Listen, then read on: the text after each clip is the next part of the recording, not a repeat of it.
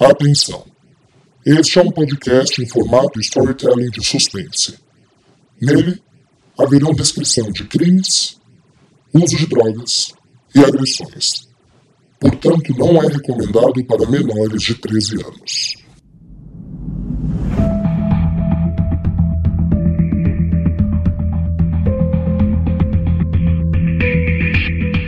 Olá, caro ouvinte, seja bem-vindo a mais um episódio de Sangue Meu. Eu sou Rafael Gama, autor e narrador dessa audionovela de suspense, que você pode acompanhar episódios inéditos semanalmente pelo Spotify, Deezer, Apple Podcasts e Google Podcasts. Agora, se esse é o seu primeiro contato com Sangue Meu, por favor, pare, volte e ouça desde o primeiro episódio para melhor entendimento da trama.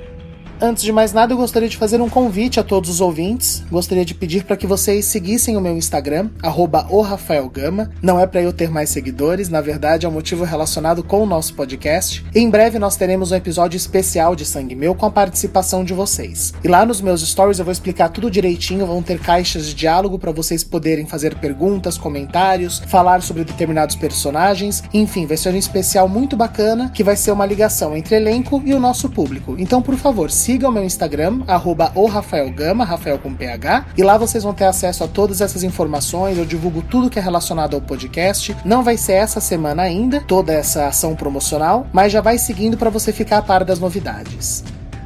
Lembrando também que esse podcast só é possível graças ao apoio de nossos patronos, que são vocês ouvintes que contribuíram com o nosso crowdfunding no Benfeitoria. O Benfeitoria já se encerrou e no final de cada episódio nós citaremos sempre os nomes das pessoas que participaram de todo esse projeto. Se você quiser ainda contribuir com algum valor para o Sangue Meu ou mesmo divulgar a sua marca, a sua loja, entre em contato comigo tanto pelo meu Instagram como também pelo e-mail contatotvgama@gmail.com. Semana passada tivemos um episódio eletrizante, muita gente comentando nas minhas redes sociais. Muito obrigado. Sempre reforço o quão felizes nós ficamos em receber o retorno de vocês. Façam isso à vontade, comentem mesmo, a gente faz isso para vocês. Mas se preparem, apertem os cintos, porque o episódio de hoje vai estar mais movimentado ainda. Então vamos lá, sem mais delongas, vamos a mais um episódio de Sangue Meu.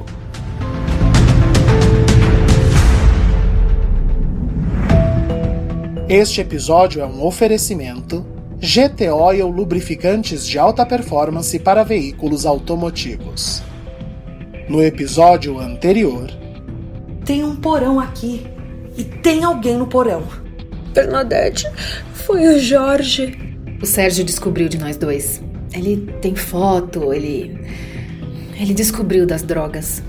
E Adriano, eu queria visitar sua mãe. O Augusto é o Eduardo também. O padre enforcado é o Olavo Belisário, irmão do Augusto. É, papai, a coisa voltou. Eu preciso da sua ajuda. Eu preciso acabar com o psicológico dessa vaca. Aproveitem a boa música e o tempo juntas. Faça uma amizade bonita antes de morrer. É, é bacana isso. Eu tenho que dar um pulinho em Salvador, rever um velho enteado meu.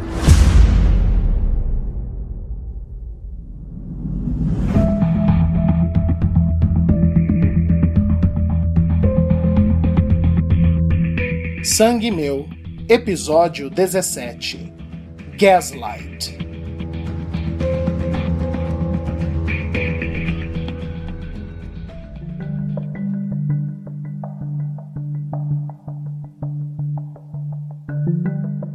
Bárbara e Adriano passaram toda aquela tarde reunindo informações. Foi decisão de Bárbara colocar Adriano a par de tudo para ajudá-la a pensar num novo caminho para suas buscas. Não é só o que fulano diz, o que a gente ouve falar. Eu acredito na sua mãe, Adriano, mas eu tô do lado de lá da coisa. A gente sabe na polícia que um caso sem provas circunstanciais é um caso perdido. Eu posso ter certeza que eu encontrei o bandido, mas se as provas não forem boas, já era. Foi o que aconteceu em 90 nesse caso.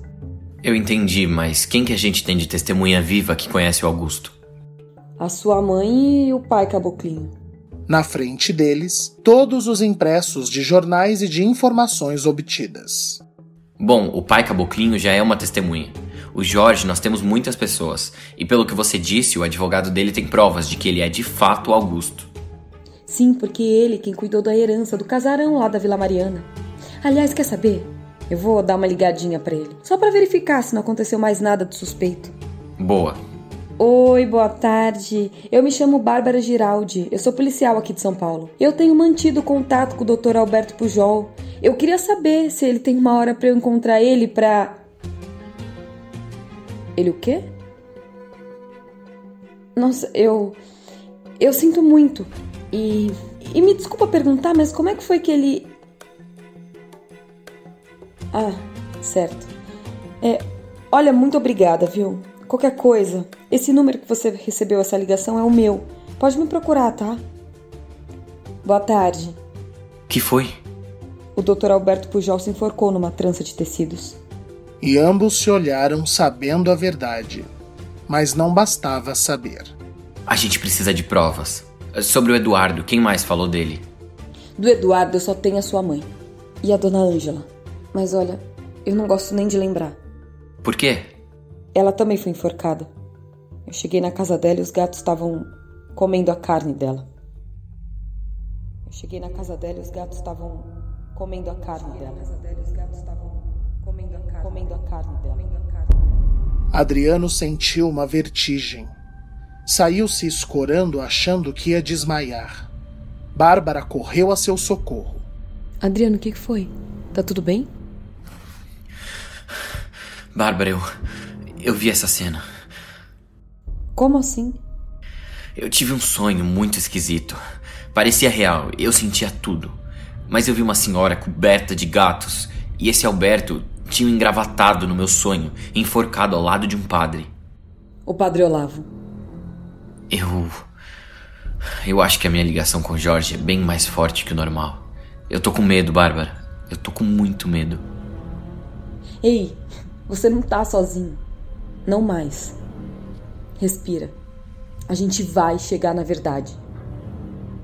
E aos poucos, Adriano se acalmou. Mas me fala, essa dona Ângela, ela era sozinha? Não tem um marido vivo, outro filho? Adriano acendeu uma luz nas lembranças de Bárbara. Calma aí. Ela me falou. É, ela me falou que o marido largou dela quando ela entrou em depressão pela morte da filha. Nossa, que babaca. Pois é, mas. Mas esse babaca, ele pode estar tá vivo e ele pode reconhecer o Eduardo. Eu só preciso descobrir o nome dele. Vamos pra internet. A Solange tinha montado uma teia de fatos incríveis lá no apartamento. Só que eu não posso entrar lá. O meu chefe, ele, ele tá na minha cola. Enquanto Adriano consultava sites no notebook de Bárbara, ele perguntou: E nada ainda da sua amiga? Nada. Pior que eu tava pensando em ir até a cidade dela, mas o pai dela me mandou um áudio tão grosseiro me pedindo para não procurar ela mais que que eu fiquei mal. Sei lá. Mas ele tem razão, sabe? Eu não devia ter aceitado a ajuda dela. Só que só que o áudio que ela me mandou, eu, eu juro para você, Adriano, tem algo muito estranho. Depois eu até quero te mostrar para ver se não foi só impressão minha. Salomão. O quê? O nome do pai da Lúcia, a moça que foi morta. O nome dele tá nessa matéria de jornal aqui. Salomão Hernandes. O escritor? Quem? Joga aí na pesquisa. Salomão Hernandes, escritor. E de fato, o mesmo homem da matéria de 1990, mas mais velho e visivelmente mais rico, apareceu em diversas imagens ao lado dos lançamentos de seus livros. Ele é autor de uma série de livros de crime da noite paulistana. Nossa, eu lia muito na adolescência. Meu Deus, Adriano. Que foi? O assassino que ele descreve nos livros dele, que nunca é pego, é um homem de cabelos compridos, sempre preso numa trança. A gente precisa falar com esse cara. Eu vou tentar achar algum e-mail ou telefone para contato. Ele é famoso, deve ter um escritório ou algo do tipo. E você consegue um áudio de WhatsApp do Jorge? Pra quê? Aquela foto que você me mostrou do Eduardo, ele parece sim com o Augusto, mas não tanto com o Jorge. Certeza que ele mexeu na cara ao longo desses anos. Agora a voz, essa não tem como mexer. Se o Salomão conhecer o Eduardo, ele vai saber reconhecer pela voz se é ou não o Jorge. Você não acha? Bárbara ficou tão empolgada que deu um beijo na boca de Adriano. Você é um gênio!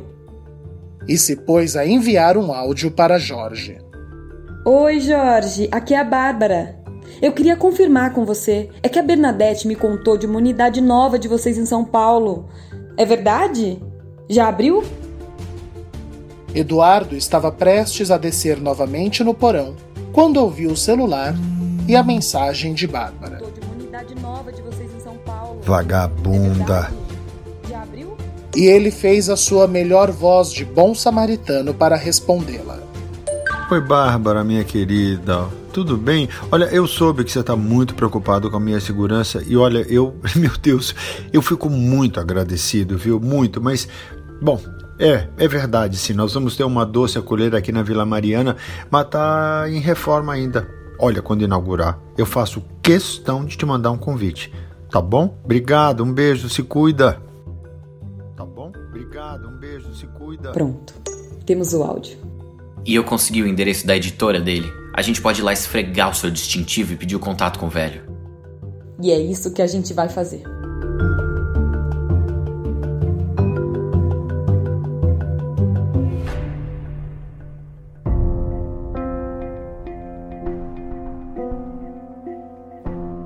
Em 1938, o autor britânico Patrick Hamilton lançou uma peça teatral chamada Gaslight, termo inglês usado para referenciar quando as luzes das casas eram acesas por meio de conexões a gás.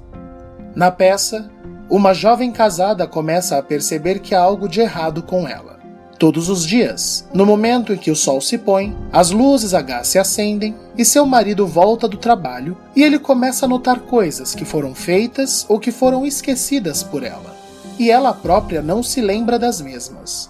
Seja uma roupa em cima da cama que ela pôs e não se recorda, uma comida no fogão esquecida por ela, atos falhos de memória que a fazem crer que ela está enlouquecendo. Descobrimos, porém, que tais atos estão sendo criados pelo próprio marido, buscando enlouquecer a esposa com essa manipulação da verdade. But he said there wasn't any letter. He said I was going out of my mind. Not going out of your mind. You're slowly and systematically being driven out of your mind. Why? Why? Perhaps because you found this letter no too much. A peça Gaslight foi um sucesso, se tornando filmes em Hollywood nos anos de 1940 e 44, sendo que a versão de 44 foi indicada a sete Oscars. Mas não foi só no cinema e nos palcos que Gaslight marcou a história. Hoje, gaslighting é o termo utilizado quando uma pessoa desvirtua fatos para fazer outra pessoa acreditar que está errada. Por exemplo, quando um marido que trai a esposa é acusado por esta de estar aprontando e responde com frases como: Você está louca, você mesma me mandou sair para te dar um tempo. Ele está fazendo gaslighting, ou seja, criando na esposa uma culpa de algo que não é dela. O gaslighting pode ser mais intenso e até mesmo criminoso. Sim, podemos enlouquecer uma pessoa com a pura manipulação da verdade.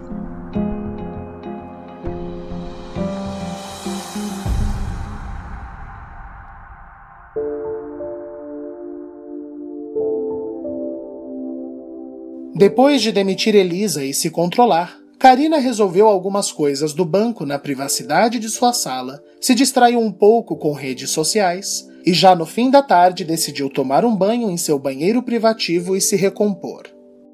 Ai, um problema por vez, né? Vamos lá. Karina se despiu, colocou suas roupas sob sua mesa e se dirigiu a seu banheiro. No banho, aproveitou o calor da água e seu relaxamento e chorou por uns minutos. Ela não sabia em que momento ela havia perdido o controle da situação, mas precisava recuperá-lo. Foram 20 minutos de um banho necessário para o equilíbrio dela. Quando ela voltou à sua sala, porém, suas roupas estavam na cadeira e não na mesa como ela havia deixado. Ué, eu não deixei na mesa? Estranhando seu esquecimento, Karina se vestiu e saiu de sua sala mais tranquila. Na saída de sua sala, Karina se deparou com Elisa, tranquilamente sentada à sua espera. Ai, garota, eu não te demiti. Elisa se espantou com a pergunta e disse que não, que Karina havia mandado ela dar uma volta e deixá-la em paz. E foi isso que a garota fez. Não, eu fa eu eu falei para você ir no RH. Elisa disse que depois da saída de Adriano, tudo o que Karina havia feito foi ter mandado ela ir almoçar e demorar para voltar porque ela estava puta da vida com a garota. E perguntou se Karina estava demitindo agora. Ai, não, tá. Tá, tudo bem. É, deixa. Eu tô indo, Elisa, até amanhã. E Karina, completamente aparvalhada, desceu para o estacionamento. Gente, cadê minha chave? Karina sempre guardava a chave de seu carro num compartimento de sua bolsa onde guardava também o seu celular. Mas a chave não estava lá. Ela precisou voltar em sua sala para ver se não havia esquecido em cima de sua mesa. Mas quando voltou, havia uma equipe de homens dentro de sua sala, retirando sua mesa, as poltronas, tudo. Mas que diabos é isso? E Elisa lhe disse que Karina havia mandado um e-mail exigindo que retirassem todos os móveis de sua sala, pois ela trocaria por outros no dia seguinte. Eu pedi isso? Eu não pedi! E de fato, na tela do computador de Elisa, aparecia um e-mail enviado por Karina exigindo a tal retirada. Um dos carregadores entregou para Karina a chave de um carro que estava em cima da mesa quando eles foram removê-la. Ah, obrigada. Eu. Elisa, deixa eu ver esse e-mail de novo. Era mesmo um e-mail com o endereço dela e sua assinatura digital. Que horas eu fiz isso? E ela desceu, sem entender o que estava acontecendo com ela.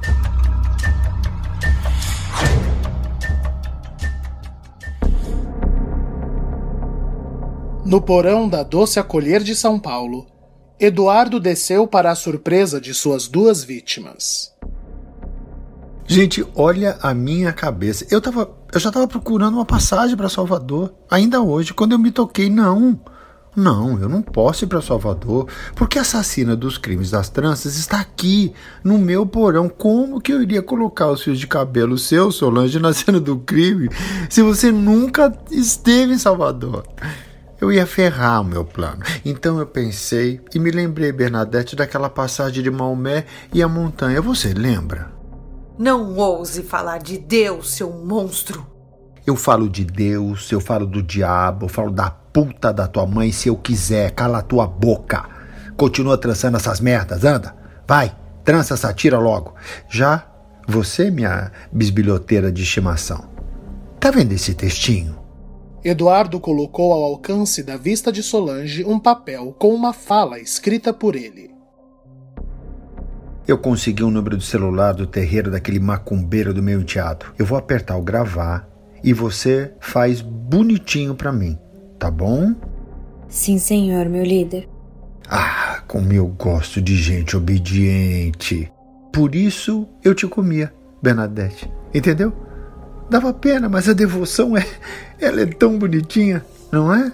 Desgraçado! Olha a boca. Ai, ai, ai, ai, ai, ai, ai. Deus não gosta. Deixa eu tirar uns sacos de cima de você, Solange, pra voz não sair assim apertadinha, né? E Eduardo a deixou mais confortável e apertou a gravação. Oi, pai Caboclinho. Aqui é a Solange. Eu trabalho com a policial Bárbara. Temos ótimas notícias. Nós conseguimos pegar o Jorge Salvador. Ele está conosco. Mas provavelmente um juiz o libere em 24 horas se não tivermos a pessoa que o reconheça como sendo Augusto Belisário. E só você pode fazer isso. Por favor, aceite nosso convite e venha para São Paulo no último voo de hoje. É só mandar seus dados que a gente compra passagem e te manda. Passagem, hospedagem, tudo por nossa conta. Eu vou te mandar também o endereço da casa onde estamos com o Jorge. Podemos contar com a sua colaboração? Foi questão de um minuto para pai Caboclinho responder emocionado. Oh, minha linda, essa notícia é divina. Pode contar comigo. Tô te mandando os dados e arrumando uma mala ligeiro aqui. Bora prender esse cretino. Perfeito. Obrigado, Solange, muito obrigado. Mas Solange estava desamordaçada e com o tronco livre. Num ímpeto furioso, ela se arremessou em cima de Eduardo e lhe mordeu o rosto com toda a sua força. Sua vagabunda! Eduardo a arremessou contra uma coluna de cimento. Solange tentou se pôr de pé, mas as amarras de suas pernas não a deixaram, e ela caiu debilmente de volta ao chão. Eduardo a arrastou mais para o fundo. Ele estava furioso. Não! Pelo amor de Deus, não faz nada com ela! Eu só não mato essa putinha aqui e agora porque eu preciso dela viva pro meu plano mais uns dias. Mas ela vai aprender a se comportar. Ah, vai. Vai. No chão, uma pesada placa de aço foi arrastada por Eduardo, exibindo um buraco fundo debaixo dela. O que, que é isso? O que é isso? É um escoamento de esgoto. A minha mãe mandou meu pai tapar isso porque tava, tava enchendo esse porão de rato, barata, sabe? E eu vou te deixar aqui, imobilizada, esperando para dar as boas-vindas aos nossos bichinhos quando eles subirem. Não, não, não, não, não, não, por favor, por favor, me perdoa, me perdoa. Pode me violentar, me estuprar, faz o que você quiser, mas não faz isso, por favor. Olha a minha cara de quem quer comer uma porcaria como você, Solange. Vai ficar sentindo barata e rato passar pelo teu corpo, sim, vai, para aprender a se comportar. E você eu vou continuar a sua maldita trança. Ah, eu acho bom. Eu acho bom. À noite tem teatro. É. Vocês não vão querer perder, vão? E enquanto subia e a música erudita tocava, Bernadette seguiu seu trabalho. Mas foi questão de segundos para Solange ver emergir algumas dezenas de baratas enormes e úmidas e uns três ratos, só no primeiro movimento. Bernadette! Bernadette! Ai meu Deus, ai meu Deus, me ajuda! Ai. Fecha a boca, Solange! Fecha a boca e fecha os olhos! Ai meu Deus! Ai meu Deus, elas estão chegando aqui! Solange teve seu rosto coberto por baratas enquanto outras delas e ratos brincavam ao redor de Bernadette.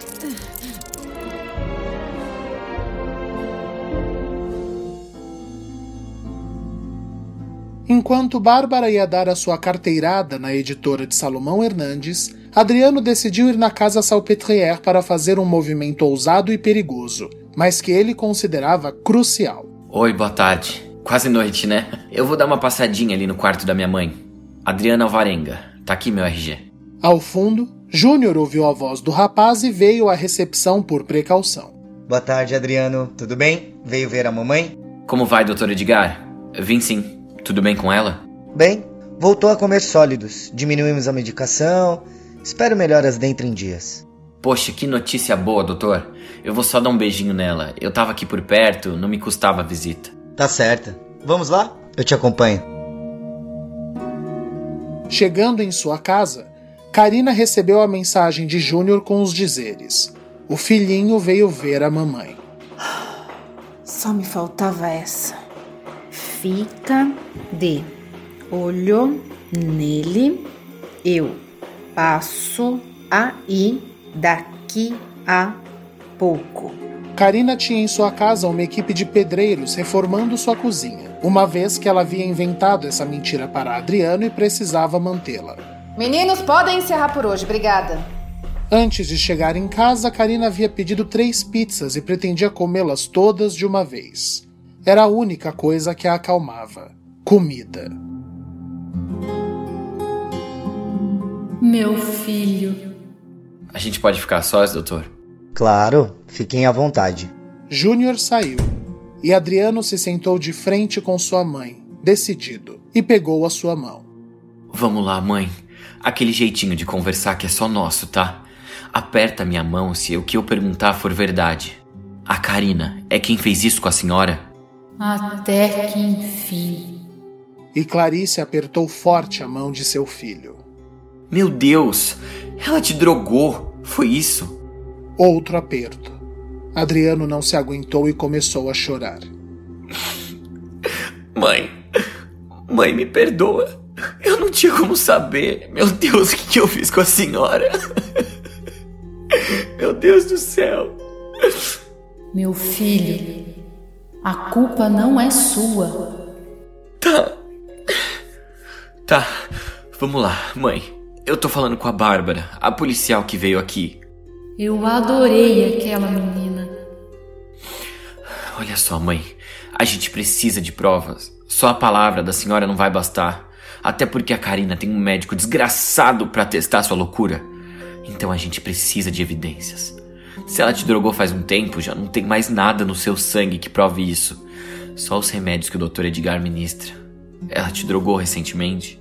E Clarice fez um discreto não com a cabeça. E a senhora tá melhorando? E mais um aperto de mão. Puta merda, mãe.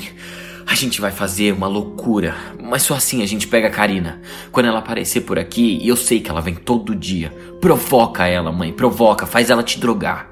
Ai, meu Deus. Olha, eu sei que isso vai ferrar a senhora por uns dias, mas eu venho amanhã, eu dou um jeito de tirar uma amostra de sangue da senhora. Eu vou pedir exames fora desse lugar. E aí, mãe? Aí a gente fecha essa merda e prende a Karina e salva todo mundo que tá aqui. Eu sei que é assustador, mas a senhora é a mulher mais forte que eu conheço. E eu sei que a Karina não vai dar nada pra senhora que te mate. Ela não é burra para fazer isso. O que, que você me diz? Eu posso contar com a senhora? Eu volto pro inferno. Mas a gente prende essa vagabunda. E Clarice então apertou a mão de seu filho com toda a força. É isso aí, mãe. Agora eu vou encontrar a Bárbara. A gente tá chegando perto de pegar o Eduardo. Eu vou resolver isso, mãe. Pode ter certeza. E ele saiu, obstinado, enquanto Clarice pensava no que iria fazer.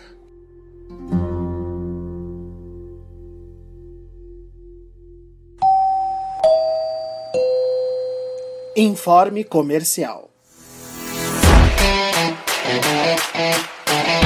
Seu veículo, seja ele um carro ou uma moto, é um dos bens mais valiosos e úteis que você tem. Cuidar dele requer tanto cuidado quanto cuidar do nosso corpo. E para isso, os produtos utilizados devem ser da melhor qualidade. Da próxima vez que for trocar o óleo do seu veículo, procure por GT Oil Lubrificantes. A GT Oil tem uma linha incrível de óleos de alta performance, seja o seu veículo leve, pesado, industrial ou mesmo a sua moto. Invista num produto que fará a vida útil do motor de seu veículo muito maior. Confira os nossos produtos em gtoil.com.br. Isso é gtoil.com.br ou mesmo no nosso Instagram, gt.oil. Isso é gt.oil. Os links estarão na descrição deste episódio. GT Oil, o lubrificante que seu motor merece.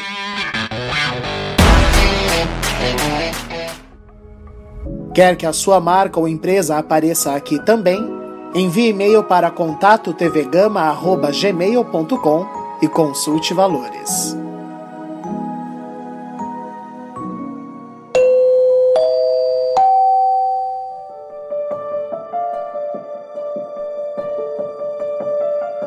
Na delegacia, Tavares esperava a chegada de seu colega para trocar o turno. Ele estava agoniado e inconformado. A Bárbara me avisou. Ela falou do Padre Olavo e eu nem dei bola. Ela tá certa. Esse caso voltou e não adianta eu ficar pondo panos quentes. É, o que é certo é certo. E ele ligou. Ai, merda. É meu chefe. Para o carro e atende. Bárbara havia buscado Adriano na casa Salpetriere e estavam a caminho do endereço conquistado por ela quando precisou fingir estar em Salvador. Oi, chefe. Eu errei. O caso das tranças voltou. Você estava certa esse tempo todo. Poxa, chefe, muito obrigada. É preciso ser um grande homem para reconhecer um erro, chefe. Eu decidi que eu vou te tirar dos casos arquivados e te colocar nessa investigação. Você consegue voltar amanhã para vermos quem que vai ser seu parceiro e definir uma estratégia? Bárbara pensou. Ai, chefe, é que é que eu acabei aproveitando que eu tava aqui, aí eu decidi passar um dia em Itaparica. Eu só consigo voltar depois de amanhã, tudo bem? Claro, claro, não é culpa sua. Faz assim, eu vou aproveitar para afinar umas coisas do caso e nos vemos em uns dois dias, combinado? Tá ótimo, combinado. Mais uma vez obrigada, chefe. Não, não, eu que agradeço. E Tavares desligou satisfeito. É, é isso. O que é certo é certo. Por que, que você pediu para ficar mais um dia? É que é mais um dia pra gente fazer as coisas sem eu precisar ficar dando satisfação, fazendo relatório. E aliás, você também. Eu mandei uma mensagem pro Pancada, aquele hacker que fez meu RG, e parabéns. A sua dor de barriga era uma virose. Você vai ficar o dia todo em casa. A gente tá se afundando na malandragem mesmo. Mas me fala, como foi que você conseguiu o endereço do magnata? Sabe que foi mais fácil do que eu imaginei? Eu expliquei quem eu era. Aí a editora-chefe ligou para ele na minha frente e ele mesmo pediu para falar comigo. E aí ele disse que esperou a vida toda por essa ligação e pediu para eu ir na casa dele no Alto de Pinheiros imediatamente. Ótimo, vamos de provas. E com a sua mãe, como foi? Até amanhã eu consigo desmascarar a Karine, esse maldito manicômio. E o Sarginho, seu amigo? Nada ainda. Problemas. Um por vez.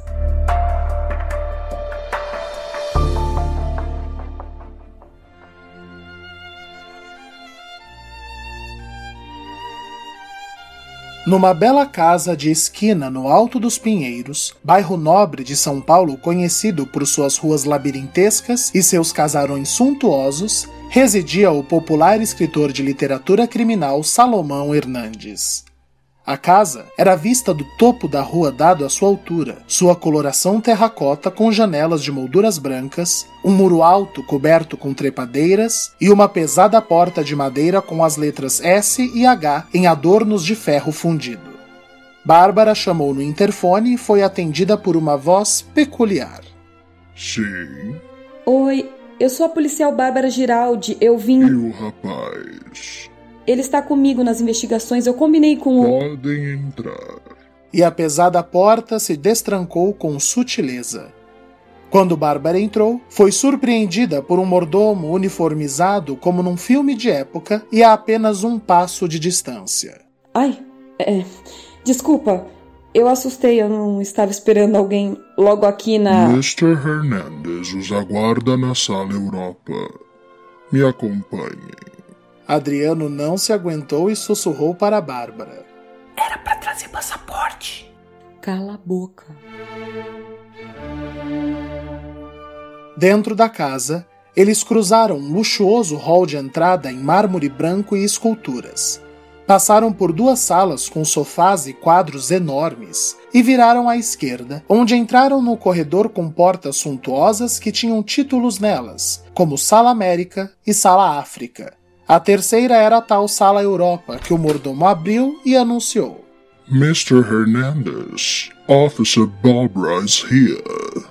E o mordomo olhou para Adriano, o mirou de cima embaixo e completou: And guest. Thank you, Wesley. Podem entrar, meus amigos. Wesley abriu passagem para os dois e se retirou. A Sala Europa era uma sala repleta de esculturas e quadros com capas dos livros de Salomão.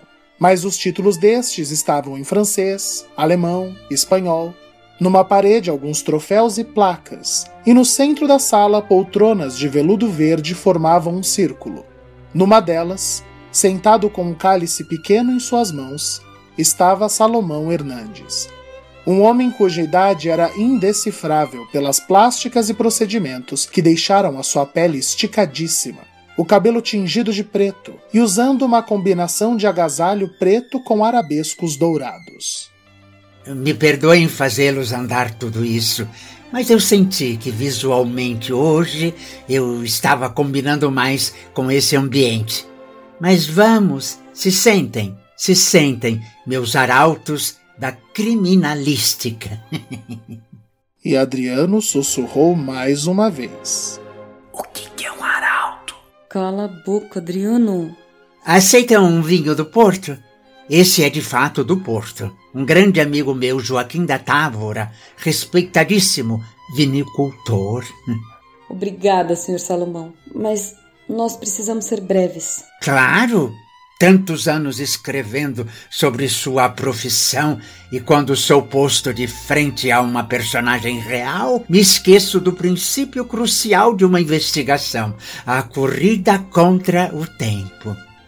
Sabe que no meu terceiro romance, A Rainha dá suas cartas, O que fez o sucesso foi a escrita minuto a minuto da investigação. Senhor Salomão, eu sei que chega a ser cruel pedir para o senhor se lembrar de um fato que ocorreu há 30 anos atrás. E Salomão se voltou para Bárbara fascinado e profundo. Mas eu lembro de cada detalhe. Esse, como a oficial chamou, fato, eu chamo de tragédia, pois esse fato levou minha única filha. Minha vida é separada por esse fato. O assassino dos seus livros, que nunca é pego, ele usa uma trança. É por conta desse crime? Claro. Encontrar a sua filha morta com uma trança perfeita nos cabelos e saber que foi feita pelas mãos do homem que a matou. Isso não se esquece. E por isso o assassino dos meus romances não é pego. Porque o da minha filha também não foi. Até agora, certo, policial? Certo. Senhor Salomão. Tire-o, senhor. Quando o assunto é vida, somos todos crianças brincando sob os olhos de Deus. Alguns órgãos dele devem ser menores de idade. Salomão, eu estive com a Ângela, a sua ex-esposa. Ah, Ângela, minha doce, minha. minha frágil Ângela. Como ela está? Morta. Adriano! Meu Deus! Ângela é morta. O ceifador não perdoa nenhum de nós, meus meninos. E o rapaz é quem? Ele é filho de uma das vítimas do caso das tranças. A única que sobreviveu. A do acidente. E Salomão se aproximou fascinado, analisando Adriano como um cão farejador. Meu Deus! Meu rapaz, você carrega as dores de toda uma história correndo em suas veias. A trama exala pelos seus poros. A morte pulsa em seu olhar perdido e assustado. Que? Bárbara? Senhor Salomão, sobre a sua ex-esposa. Como vai tua mãe, rapaz? A sobrevivente. Ela está internada num hospital psiquiátrico. Olha, eu vou te dizer uma coisa. Se tem algo que me deprime, essa invencionice de mudar os nomes das coisas para tirar o peso delas. Hospício virou hospital psiquiátrico, presídio virou centro de detenção, favela virou comunidade. Para um escritor, isso é uma tortura. Eu tenho um livro, Morte no Mercadão, que veja, eu precisei reescrever inteiro. Salomão, a Ângela foi encontrada morta, enforcada numa trança de tecido. Essa informação pegou Salomão de surpresa. Ele parecia chocado e, ainda assim, levemente fascinado com essa reviravolta. Não me diga! Numa trança! Salomão, tem um homem que sumiu faz 30 anos e que só duas pessoas vivas hoje o conhecem. Uma está no hospício. A outra é você. Eduardo Lopes. Exatamente. E agora eu acho que eu o encontrei. Só que ele deve ter mexido muito na aparência dele, mesmo que não, já se passaram 30 anos. Mas eu tenho aqui um arquivo de voz. A voz não muda. Muito bem, detetive. Eu falo disso em sangue na rua direita. Sempre lembrei meus leitores de que a voz. Oi, Bárbara, minha querida. Tudo bem? E determinada a não ouvir outra história, Bárbara deu play no áudio de Jorge. Foi quando Salomão desmoronou na frente deles. Ali, aquele austero e enrijecido homem foi se apoiando em sua poltrona e se tornando o velho frágil e sofrido que ele tanto escondia. Obrigado, um beijo, se cuida. É ele. É o homem que matou minha Lúcia. O senhor aceitaria fazer uma declaração por escrito, confirmando ter reconhecido o Jorge Salvador como sendo Eduardo Lopes? Precisamos por escrito e uma gravação. A gente pode contar com você, Salomão? Claro. Só prendam esse filho da puta. E Bárbara e Adriano saíram da casa com a sua primeira prova concreta.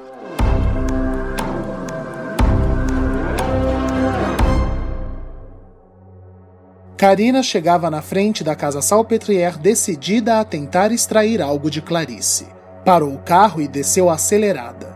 Na calçada, quase foi de encontro com um rapaz de abrigo roxo e boné turquesa que corria e que lhe sorriu quando o quase acidente aconteceu, seguindo sua corrida. Mas o rapaz era alguém familiar. Serginho? Era ele. Karina tinha certeza que era Sérgio correndo e virando a esquina. Ela saiu atrás dele confusa e agoniada. Quando virou a esquina, lá estava o rapaz, abaixado e amarrando seu tênis. Karina foi até ele aliviada em ter encontrado e o tocou no ombro. Serginho, pelo amor de Deus! Mas quem se virou foi uma moça, que perguntou o que Karina queria. Era exatamente a roupa que Sérgio estava usando: o abrigo roxo, o boné turquesa. Mas era uma mulher. Ah, me desculpa, foi com você que eu quase trombei ali atrás? A moça confirmou sorrindo e perguntou se estava tudo bem. Sim, sim, é. Me desculpa, eu achei que era um conhecido meu. Perdão. E Karina voltou para a casa Salpetrière mais confusa ainda. Tudo bem, gostosa? Não. Eu. Eu não tô bem, Júnior. Que foi? O dia inteiro acontecendo umas coisas esquisitas, sabe? Uns lapsos de memória. Isso é falta de dar. Ai, Júnior, é sério! Eu tô preocupada. Ai, deve ser estafa. Tenta descansar. Ai, e aí, que rolou? Nada demais. Ele veio, ficou com a mãe uns cinco minutos e foi embora. Não consegui ouvir a conversa, mas ele não me disse nada se ela falou, se reagiu. Melhor assim. Essa mulher precisa ficar quieta e controlada pro bem de todos. Eu vou lá vê-la. Olha lá, hein? Não vai matar ela igual fez com o nerdzinho lá. E Karina, num ímpeto furioso, prensou Júnior na parede e falou bem perto. Eu não matei ninguém, me ouviu? Ei, calma, Karina. Eu, hein? Foi só uma piada. Só é piada quando alguém ri, babaca!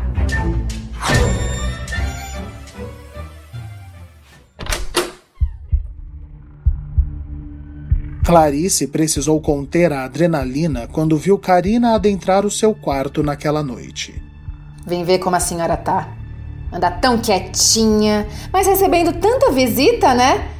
Tô ficando desconfiada. E para a surpresa de Karina, Clarice ergueu um braço e, chamando-a com sua mão, disse num sussurro: Karina, o Adriano. Karina se arrepiou inteira. A mulher ia lhe contar finalmente. Karina se aproximou, colocou o ouvido perto da boca de Clarice. Fala, dona Clarice, eu tô te ouvindo. E com seus braços funcionando perfeitamente, Clarice puxou o cabelo de Karina pela nuca e lhe desferiu dois fortes tapas, um de ida e um de volta, daqueles que queimam e deixam a marca dos vergões na cara da pessoa. E ao final disse baixinho: Larga de ser curiosa, vagabunda. Karina estava furiosa. Ainda sentindo o calor no rosto, ela tirou a injeção que havia reposto em sua bolsa na sua casa e, sem parcimônia, injetou na garganta de Clarice. Vai pro inferno, velho idiota! E não adianta mais bancar a lesadinha, não. Agora, de três em três dias, eu volto e aplico outra. Esquece recuperação. Você vai morrer nesse quartinho vagabundo enquanto eu vou ficar com seu filho só pra mim. Tá me ouvindo? É, dorme. Dorme. Dorme pra sempre, sua retardada. E Karina saiu do quarto de Clarice voltando para seu carro. No corredor, cruzou com Júnior, que viu no rosto de Karina ainda as marcas dos tabefes de Clarice. O que, que aconteceu? Mas Karina só se dispôs a lhe mostrar o dedo do meio e seguiu andando. Entrou em seu carro irada e, dentro dele, socou a buzina gritando, furiosa: Inferno! Ao sair com o seu carro, porém, ela sentiu que um dos pneus havia murchado e parou. Ai, só me faltava essa! Quando ela desceu para verificar qual deles havia sofrido a avaria, encontrou, perfurando a lateral do pneu traseiro esquerdo, uma seringa enfiada lá. Para outra pessoa qualquer, isso não seria enlouquecedor, mas para Karina foi o suficiente para deixá-la descompensada. Enquanto trocava o seu pneu, falava trêmula para si mesma. Eu não tô perdendo o controle. Não tá acontecendo isso? Tá, tá tudo bem. Eu tô. Eu tô bem. Eu tô bem. Foram alguns bons minutos até ela conseguir trocar o seu pneu e voltar para o carro. Quando ela se sentou exausta, sentiu seu banco molhado. Ela pôs a mão e sentiu a substância viscosa. Era sangue. Alguém havia colocado sangue em seu banco enquanto ela estava distraída trocando o pneu. Karina só conseguiu gritar com as mãos na cabeça, transtornada.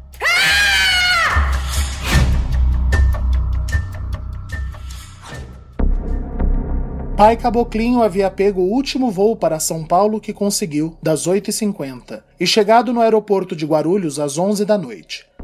Pegou então um táxi e foi direto para o endereço enviado pela moça da polícia. Desde que havia recebido a mensagem, Pai Caboclinho havia sentido um frio estranho. Mas dessa vez, aquilo o empolgou. É mãe falando comigo.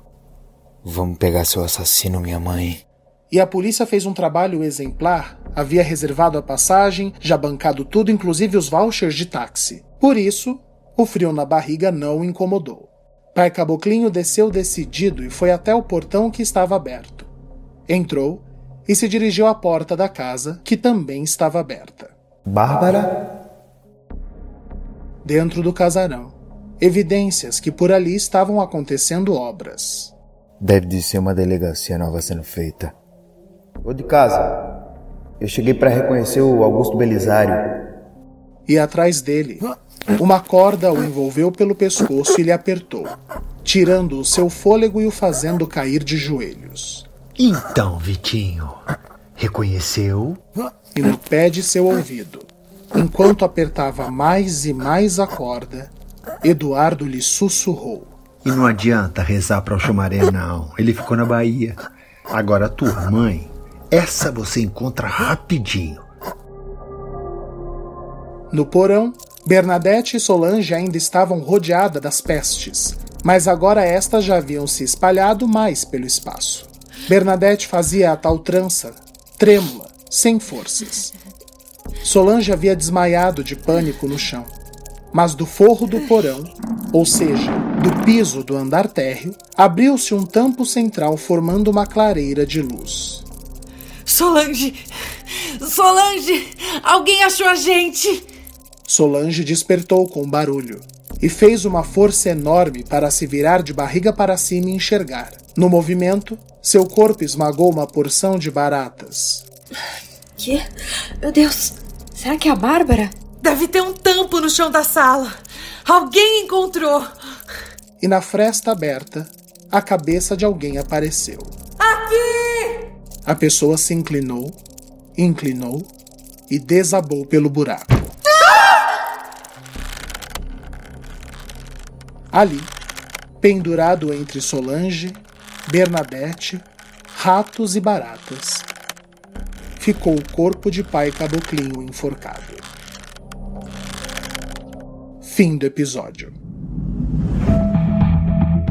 Participaram deste episódio Aline Penteado, Eduardo Martini, Giovanni Pilan, Ellen Kazan, João Paulo Lourenço, Júlia Zan, Mariana Guazelli, Rafael Alvim, Tássia Melo, Vitor Nono, Zé Gui Bueno e Elias Andreato. Sangue Meu só pode acontecer graças ao apoio de nossos patronos. Hugo Sanches Ribeirinho, Aparecida Zanqueta de Melo, Maria Luísa Garcia, Sandra Regina Lestinge, Rúbia Rodrigues, Cláudia Regina Sanches Ribeirinho, Leonísia Maria Medeiros Santos, Bárbara Sanai, Lerri Lima, Ricardo João Rodrigues Filho, Elise Monteiro, Mariana Pivoto, Nicolas Ligazaki, Lucila Estranqueiro Morilo, Juscelia Brandão, Rafael Rolim, Alexandre Fusimoto, Isabela Antonelli, Fernando Camargo Penteado, Tatiana Helma, Caroline Pitone Zan, Cleide Filomena Albanese, Neide Medeiros Kazan, Sofia Minosso Casella, Leonardo Giacosa Negrisoli, Marília Saraiva Marsola, Andressa Rodrigues, Camila Souza e Aline Gonçalves. A cada um de vocês o nosso eterno agradecimento. Se você quiser contribuir para o nosso podcast, você pode divulgar a sua marca ou fazer alguma doação espontânea. Para maiores informações, por favor mandar e-mail para contatotvgama@gmail.com. Repetindo, contatotvgama@gmail.com. Para falar com o nosso autor, localize-o através do Instagram, arroba Rafael com PH. Repetindo, arroba Rafael com PH. Não se esqueça que você pode continuar divulgando e ajudando o Sangue Meu através de suas redes sociais. E mais uma vez, o episódio de hoje é um oferecimento GT Oil Lubrificantes de alta performance para veículos automotivos. Eu estarei de volta na próxima terça-feira com mais um capítulo eletrizante da nossa novela. Até lá, tenham todos uma ótima semana.